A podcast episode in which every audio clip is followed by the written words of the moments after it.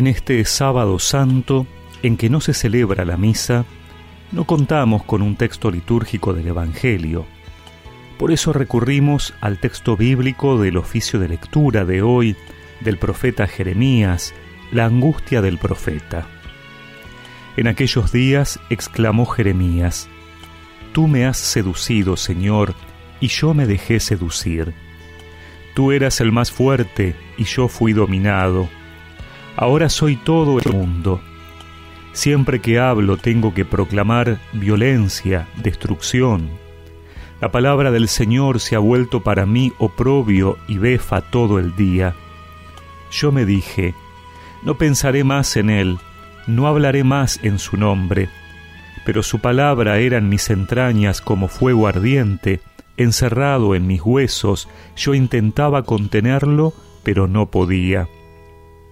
Oía las burlas de la gente, terror por doquier, delatadlo, vamos a delatarlo. Mis amigos acechaban mi traspié, a ver si se descuida, y lo abatiremos y nos vengaremos de él. Pero el Señor está conmigo, como fuerte guerrero.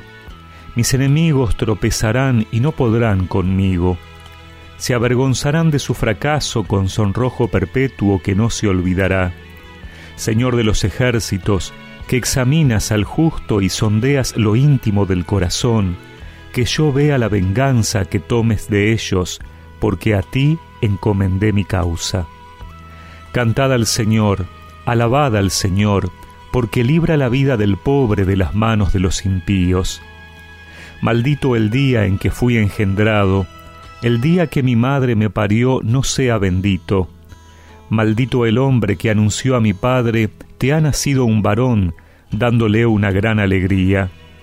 Ojalá que hubiera sido ese día como las ciudades que el Señor destruyó sin compasión, que escuche gritos de alarma en la mañana y alaridos de guerra al mediodía. ¿Por qué no me mató en el vientre? Habría sido mi madre mi sepulcro y yo eterna preñez de sus entrañas. ¿Por qué salí del vientre para pasar trabajos y fatigas y acabar mis días derrotado?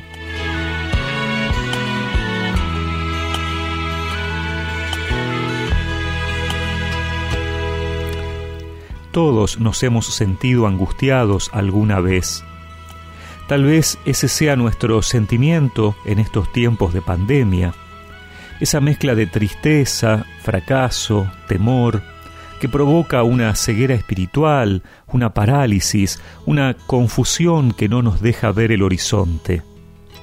Por más que, como el profeta, confiamos, tenemos en nuestras ideas muchas cosas que sabemos cómo son, que no debemos desesperar, que el mal no tiene la última palabra, sin embargo a veces la mente va por un lado y el corazón por el otro. Jesús está muerto, podemos pensar en qué habrán sentido sus discípulos en este día. Cuánta angustia. Algunos pensando que todo lo que habían vivido había sido en vano, que sus proyectos acabaron con la muerte del Maestro.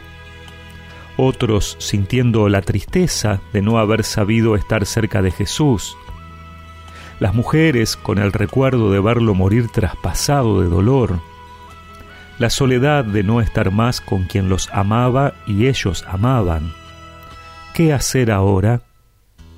Y en realidad ellos aún no tendrán que hacer nada, porque la obra es de Dios.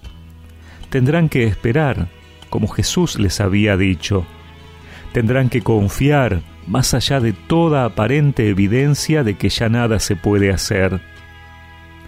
Esperemos también con los apóstoles, en medio de nuestra angustia de hoy, confiemos en que Dios realice su obra y mientras tanto digamos con Jeremías, cantad al Señor, alabad al Señor, porque libra la vida del pobre de la mano de los impíos. me levantaré, volveré